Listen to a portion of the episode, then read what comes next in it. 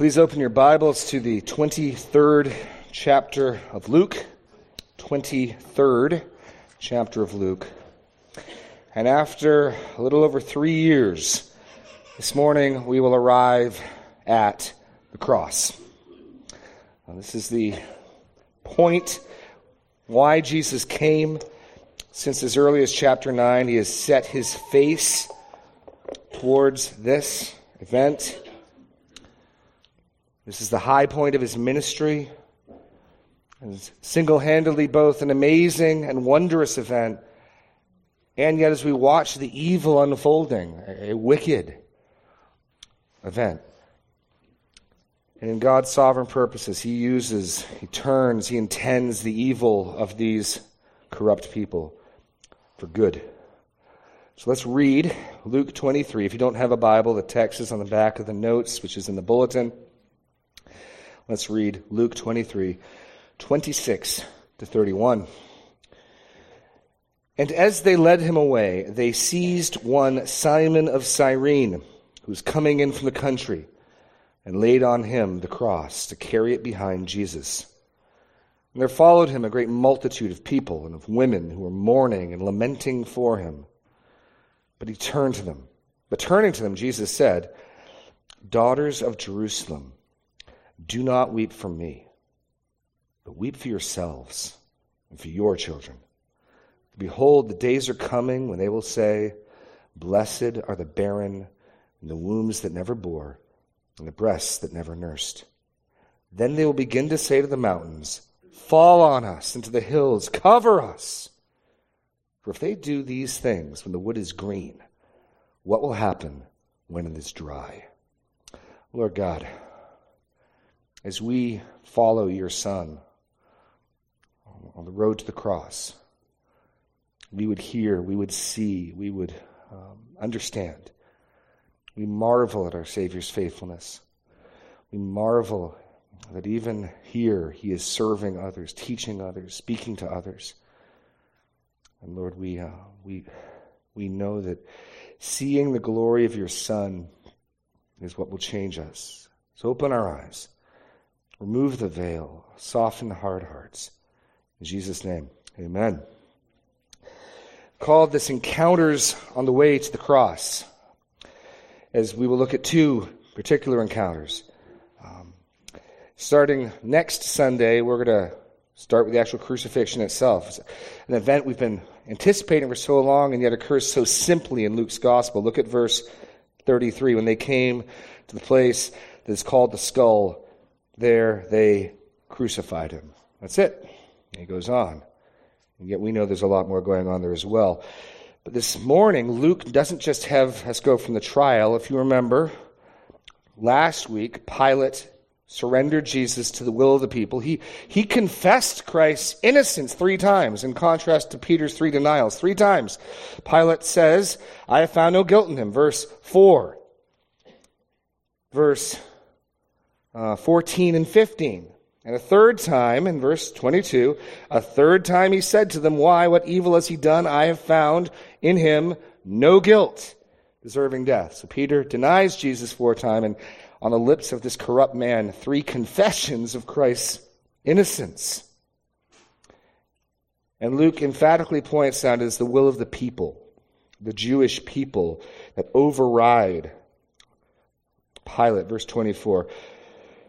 I'm sorry, verse 23. They were urgent, demanding with loud cries that he should be crucified, and their voices prevailed.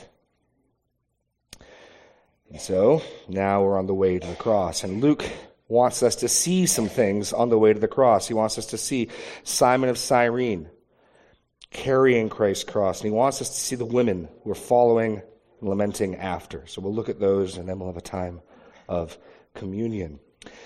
And as they led him away, they seized one Simon of Cyrene who was coming in from the country and laid on him the cross to carry it behind Jesus.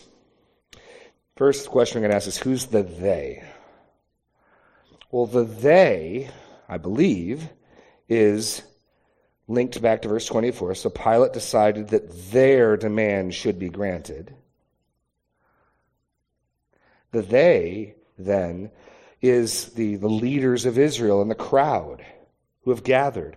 And so this is another way in which Luke makes it clear Israel and its leaders are responsible for Christ's death in the fullest, in the largest sense. Rome's overseeing the crucifixion, but who is actually taking Jesus and bringing him to Golgotha? The scribes, the elders, the people of Israel. They are leading him away. Overseen, of course, by Rome. There's one more attempt on Luke's part to make it clear this crucifixion is the result of Israel's insistence the people's insistence. And then we have a strange event they seized one Simon of Cyrene who was coming in from the country and laid on him the cross to carry it behind Jesus. So Golgotha, or the place of the skull, is outside of Jerusalem proper. There's some distance to go. And as they go, they, they grab Simon of Cyrene and have him carry the cross. Now what's interesting is this man has a name. And when Luke, who's done research, names people, and especially when he does what Wikipedia would call disambiguation. Simon's a pretty common name, so it's not just any Simon, it's Siren, Simon of Cyrene. What's the implication? Luke intends, expects, invites verification. In fact, presumably, this man may well be known to Theophilus. That's the first blank. That Simon of Cyrene, if not known to Theophilus, could be known. It invites verification. We, we have had other times where simply a widow or a man, when, when you get a name, you get clarifying details. So, Cyrene is from northern Africa, what we'd call modern day Libya. And the Cyrenians um, had a Jewish contingent that he shows up here. Um, in, in Acts chapter 2, when Peter and the apostles gather, and it lists all the men and the different tongues who were present at Pentecost, Cyrene is, is one of them. And Luke gives us this further point. He has just arrived to Jerusalem, just coming in. So presumably this man is a, is a Jew, most likely. He's coming to Jerusalem to observe the feast in obedience to Deuteronomy. And presumably he has no idea what's going on. He has no idea about who Jesus is. Presumably he has no idea about what this trial is. He's minding his own business. He's coming in from a long journey, and a Roman soldier grabs him and has him carry Christ's cross. I think one other thing we can presume about him is by virtue of the fact that Luke is inviting or even pointing Theophilus to, connect with him, this man becomes a believer. This man becomes a believer in the Lord Jesus Christ. After all, why would Luke direct Theophilus to somebody who is a, you know, a God cursing blasphemer? And other biblical accounts um, bear this out. In, in, Mark's account, I don't usually cross reference, but we get a little bit more detail about Simon. In Mark's gospel, verse 15, 21, we read, They compelled a passerby, Simon of Cyrene, who was coming in from the country, the father of Alexander and Rufus. And Rufus, of course, shows up in Romans 16. Greet Rufus, chosen in the Lord, also his mother, who would be Simon's wife, who has been a mother to me as well. So our suspicions that this man comes to faith, not only has he come to faith, or he may already be a faithful Jew, his family is faithful, his children are well known in the church, and so Luke, having done his research diligently, points Theophilus in ways to communicate with him. Again, these are the marks of real history. Um, you know, fairy tales start, there was a man. Here's, no, his, his name was Simon. He was from Cyrene. Mark, he's the father of Rufus and Alexander. So Simon carries the cross. Now, pres- Presumably, this is the cross piece. It's possible that Jesus is carrying the entire cross, most likely the cross piece. We don't know. It's also possible because it tells us it came in behind Jesus. Some have suggested that Jesus is still carrying the front of the cross. Simon's carrying the back of the cross. We don't know. That's not what's important here. But whenever we're given details, we, we, need to ask, why are we told this? Why, why do we need to know this? Why is it important for us to know that Simon of Cyrene was conscripted to carry the cross of Christ. And people have made interesting allusions to the fact that Jesus told his disciples twice in Luke's gospel they need to carry their cross. Well, this is Jesus' cross. And if you start pressing that symbolism, it's going to get really weird really fast. No, I think the primary point here, and this is point B, of this is to emphasize to us that Jesus was truly exhausted. The Romans are not nice people. And we aren't hearing about anyone else being conscripted to carry anyone else's cross. Presumably, the only reason Simon is conscripted this way is because Jesus is exhausted. And the gospel account has given us good reason to conclude that. He's been up all night without any sleep, without any food. He's been beaten. He's been mocked. He's been dressed up in a robe, suffering abuse. And he is exhausted. In other words, again, this is Luke emphasizing the real humanity of Jesus. We can be tempted to think that all the things Jesus does, all the things he endures, well, of course he did. He's, he's really, you know, he's a son of God. It's kind of like we view Clark Kent, the Superman show. Well, you know, it may look like he's in danger, but we all know that under the shirt, dun, dun, dun, right? And so Jesus, you know, he endures temptation while he's the Son of God. Luke wants us to understand Jesus, the man, is truly weak. This is, again, is not theater. Uh, the first point Jesus has already endured much. The last time he's had food or sustenance was at the Last Supper the night before. And this is also remarkable. Turn back to chapter 22. You remember Jesus praying in the garden, right? And he asks that the cup might pass, and God's answer is no. But what does the Father do? Verse 43 there appeared to him an angel from heaven, strengthening him. So Jesus labors in prayer with the Father Father, if there's any other way, let this cup pass. The Father says, No, I will not let the cup pass, but I will strengthen you. The Father heard his prayer and strengthened him. And I want you to understand something. You ask God for strength. We know God strengthened Jesus. And yet he's so exhausted, they have to bring someone in to carry the cross. God's strengthening of you does not mean your trials will be easy. Praying to God for help and strength does not mean they won't be difficult. It just means you will get through them. Jesus labored in prayer. The Father sent an angel to strengthen him. And yet, the next day, he is so exhausted, someone has to help carry the cross. And I know if you're like me, when I ask for strength, what I really want is make it all seem easy, Lord. Make it all seem, you know, simple. Jesus was strengthened by the Father, and Jesus was still pressed to the limit of his strength. He was exhausted. He really was human. He really suffered on our behalf. And so that, I think, is what we learn from this incident with Simon of Cyrene. Next, now we turn our attention to the women following lament after Jesus. Verse 27 through 31. And there followed him a great multitude of people and of women who were mourning and lamenting for him. But turning to them, Jesus said, Daughters of Jerusalem, do not weep for me, but weep for yourselves and for your children. For behold, the days are coming when they will say, Blessed are the barren, and the wombs that never bore, and the breasts that never nursed. Then they will begin to say to the mountains, Fall on us, and to the hills, Cover us. For if they do these things and the wood is green, what will happen when it is dry? Now, Jesus makes a number of utterances in, in the remainder of the gospel in the crucifixion account. You know he was silent before Herod. He said very little to the Sanhedrin, very little to um, Pilate.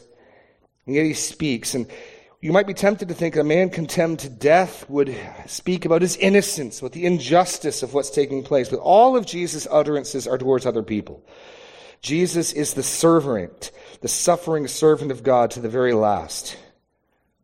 And as he is leading this path to the cross, Women come behind him, mourning. Now, some have suggested that these are not faithful women.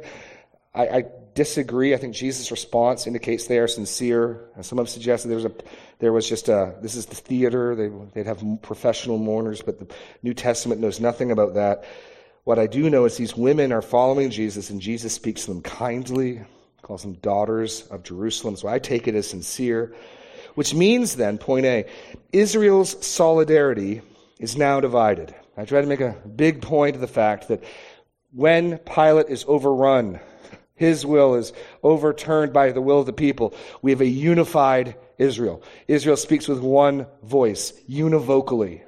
Crucify, crucify. The leaders, the scribes, the priests, the people, they're all in unison. They're all being addressed by one pronoun, they. They're unified. So Israel, a unified Israel, rejects their Messiah. But that unification in Luke's gospel is short lived. Already there is division. Already we see the remnant that remains. Yes, Israel as a whole, in a unified fashion, has rejected their Messiah. Yet Luke here shows us two groups, right? There were following him a great multitude of people and of women who were mourning and lamenting for him. And so already we see some faithful group. And again, it's remarkable the role that women play in Luke's gospel. Um, Luke highlights them. A second point here, many women have been long been faithful disciples. When Luke starts the second phase of Jesus' Galilean ministry in Luke 8, we get another sort of programmatic text where he describes what Jesus in general was doing, and we read this. Soon afterward, he went on through the cities and villages, proclaiming and bringing the good news of the kingdom of God and the twelve were with him, and also some women who had been healed of evil spirits and infirmities Mary, called Magdalene, from whom seven demons had gone out, and Joanna, the wife of Chuza, and Herod's household manager, and Susanna, and many others, provided for them out of all their means. So Jesus has had faithful women disciples. I mean, commented that the men are nowhere to be seen, yet they'll show up a little later in this account. And some have theorized that possibly the women would get more um, grace, more slack. Men mourning, men, men crying out against Jesus' crucifixion might suffer persecution. It's, it's possible. What we do know is these women are following, they're faithful. And what are they doing? They're weeping, they're lamenting, they're mourning. That's an appropriate reaction. They, they've heard three times from Pilate he's innocent. They know at the very least an innocent man has been condemned to death. If they are also further followers of Jesus, his disciples, they know who he's the Son of God who is innocent, has been condemned to death. And not just any death, but death on a tree, a torturous death. And so they weep and they follow him. What Jesus does is remarkable. Remember, he's what we've got is Jesus up front with Simon behind him, a crowd and people behind them, and Jesus is, is walking to the cross. And turning to them, Jesus said, Daughters of Jerusalem, do not weep for me, but weep for yourselves and for your children. For behold, the days are coming when they will say, Blessed are the barren, and the wombs that never bore, and the breasts that never nursed. Then they'll begin to say to the mountains, Fall on us, and the hills cover us. For if they do these things when the wood is green, what will happen when it is dry? So, point C Jesus gently redirects their sorrow. Jesus gently redirects their sorrow. This is, this is, some irony going on here. They have a legitimate reason to grieve. Something terrible and tragic is taking place. And what Jesus is in effect saying, you're, you're missing the far greater thing to mourn. You see, for Jesus, what lay, lies in front of him is, is tragic suffering, torture, but ultimately what? vindication, glory, resurrection, being seated at the right hand of the Father. Jesus' story, will, the, the waters will get rougher and deeper, but ultimately he will come through the other side. He'll be vindicated. He'll be exalted. He's near the end of his road. But they, they have far worse things in one sense coming. Israel's rejection of Jesus seals their doom. So let's look at this. First, he speaks to them tenderly, daughters of Jerusalem. Daughters of Jerusalem. It's a tender prophetic title. He's already spoken this way. Remember in Luke 13, as he approached and he sees Jerusalem, and he cries out, Oh, Jerusalem, Jerusalem, the city that kills the prophets and stones those who are sent to it. How often would I have gathered your children, your daughters, your sons, Jerusalem? How often would I gather your children together as a hen gathers her brood under her wings, and you were not willing. So these are inhabitants of Jerusalem, these women. And so what Jesus is saying is, is you're not really mourning the, the thing you should be mourning. Something even more tragic is taking place. Because, point two, Jesus' fate of crucifixion does not seal his doom, but theirs. Jesus' fate does not seal his doom, but theirs. What do I mean? Well, we know, Jesus knows, they'll kill him, but he won't stay dead. That's not the end of his story. So they will, to use the language of, of Genesis 3, the serpent will wound his heel, but ultimately, he will crush the head of the serpent. Ultimately, Jesus will be vindicated, ex- exalted. Hebrews, for the joy that was set before him, he endured the cross. So, yes, the wrath of the Father, the pain of crucifixion lies ahead of him, but beyond that is joy and glory. This fate of crucifixion is not the end of Jesus' story, but it does seal the fate of Jerusalem. Jesus has already made this remark connecting their rejection of him with their judgment. In rejecting him, they bring judgment upon themselves, and that judgment will be terrible. So, point three Israel will be judged for its actions. Israel will be judged for its actions. Turn back to Luke 11.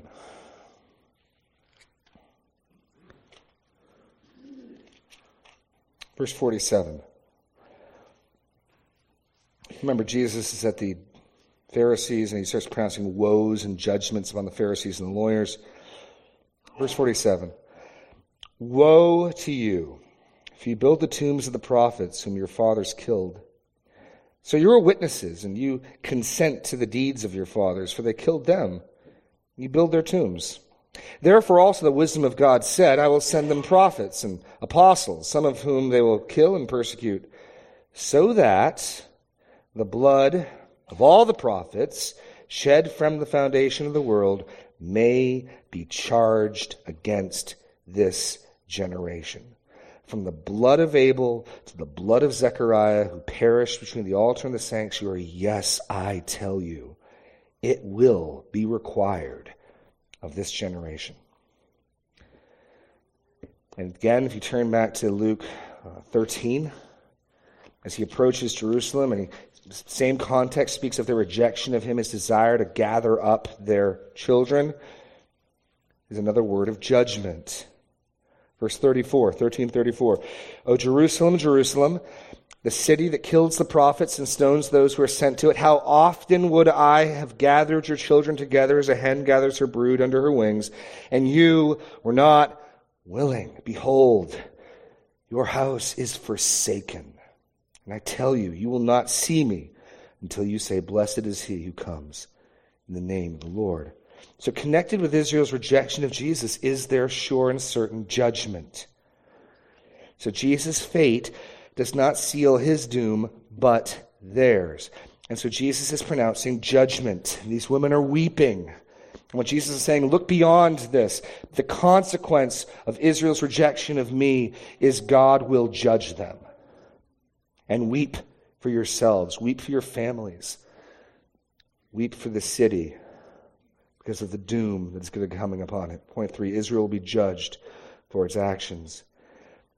And Jesus uses striking, uh, picturesque language to just communicate how difficult it will be. The point is really simple. Blessed are those who don't have to watch their children suffer through what is coming, right? That's the logic. Why else would a woman be blessed who's barren? Because you're not going to see what happens to your kids. So whatever is coming is going to be so terrible, so tragic, so awful. Those without children, and in this culture, being without children is considered a curse, are going to be considered blessed because they won't see the destruction of their children. Blessed are the barren and the wombs that never bore, breasts that never nursed. Then they'll begin to say to the mountains, Fall on us, and to the hills, cover us. So it's not simply that judgment is coming, but this judgment will be awful, will be terrible. That's where they should redirect their mourning to. And then that phrase, calling the mountains to fall on us and cover us, is borrowed from Hosea 10.8. Listen to Hosea 10.8. The high places of Aven The sin of Israel shall be destroyed. The thorn and the thistle shall grow up on their altars, and they shall say to the mountains, Cover us! The hills fall on us. Now, it's possible that Jesus is referring to the siege of Jerusalem, its destruction in about 20, 30 years from here in 70 AD. We know that thousands upon thousands of Jews were crucified. It's also entirely possible that this is speaking of um, the events spoken of in, in Zechariah when all the nations of the world gather up against Jerusalem and they break down the wall and they kill half the people and they, they take others away as slaves. What we do know is this Israel endures under God's judgment while Israel remains unrepentant in rejecting their Messiah. And in some degrees, you can just look at Israel's history and see that. Israel, if you read Deuteronomy, while they are unfaithful to the covenant, abide under the curses of God. And so things have been bad for Israel, and we know moving forward things will get worse in the end times before they get better before they get better, turn, turn to one of my favorite passages in the Bible, Zechariah 12. That's not the final word. It's thankfully not the final word. Zechariah, if you go to Matthew, it's one book back. One book to the left. Zechariah, oh, two books back, sorry, Malachi. Or for those of you who are Italian Malachi. Um, Zechariah. Um, we, we spent a year or so going through the book of Zechariah a few years ago.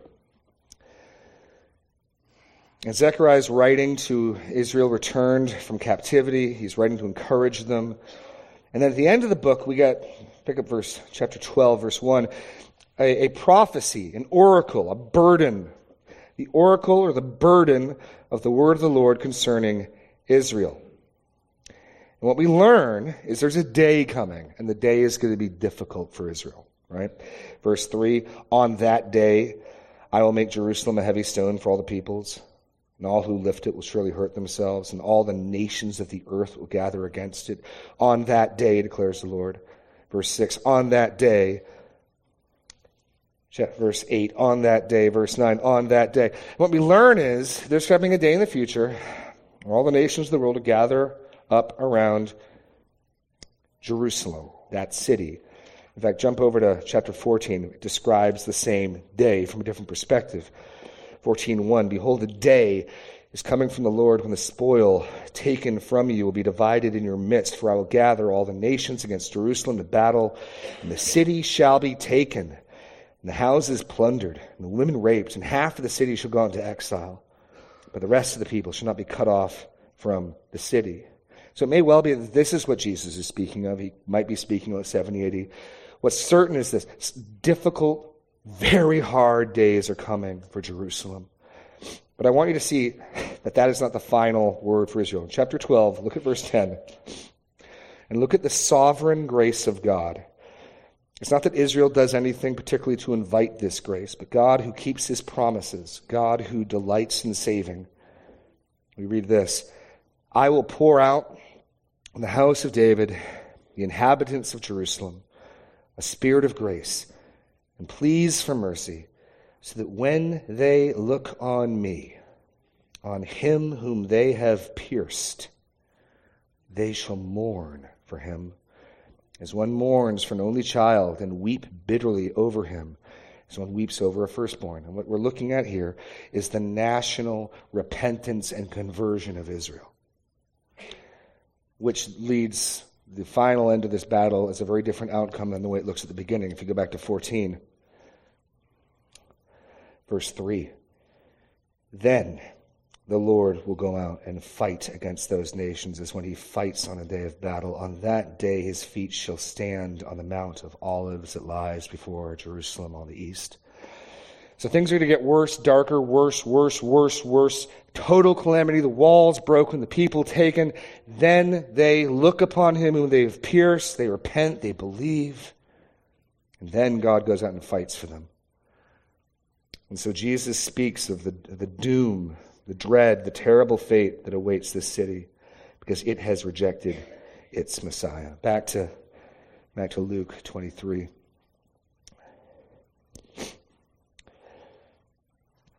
Its judgment will be terrible. And then Jesus ends with this sort of proverb, cryptic saying, for if they do these things when the wood is green, what will happen when it is dry? Now, the argument here is from the lesser to the greater. Uh, if, if, if the green, wet wood is burning, how much more will the dry wood burn, right? You get the logic? So it's harder to burn green wood than dried wood. And so if the wood is wet and burning, what will happen to the dry stuff? It's lesser to the greater. What is Jesus saying? Um, well, in one sense, if this is what these wicked people do to an innocent man, think of what they'll do to those who truly deserve judgment. That's possibly what he's saying. But what I think he's saying is even stronger than that. And here are your blanks. If God has not spared Jesus, but let him feel the full weight of his wrath, how much less will he spare them? If God has not spared Jesus, how much less will he spare them? Or you could even put in, or us. The Bible is emphatic on this point. See, for us as well, the death of Jesus seals our doom. Let me explain what I mean.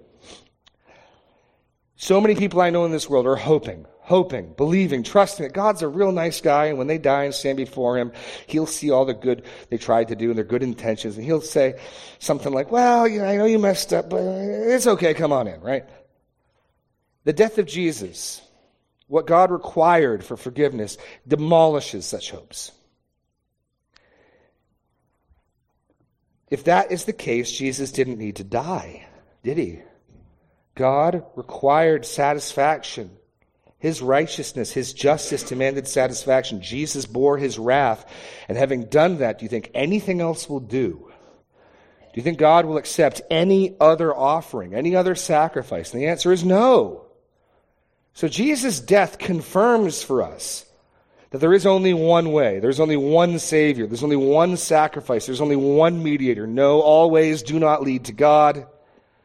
Jesus' death seals the doom of any other hope for if God did not spare his own son, how much less will he spare, spare those who do not have faith in him? That's the logic for us, for them. Listen to 1 Peter 4:17. It is time for judgment to begin at the household of God. And if it begins with us, what will be the outcome for those who do not obey the gospel of God? So, so think about that even as we follow behind Jesus as he goes to the cross, even as he steps away from being nailed to the tree, he turns and he redirects and corrects these mourning women. There's something worse to consider. There's something greater to fear. And that is the judgment of God that Jesus' death heralds. First for those who rejected him in Israel, but for also for any who reject him in this room. God did not spare his own son, who was innocent, who was sinless. He will not spare you unless you hide in him, unless you trust in him.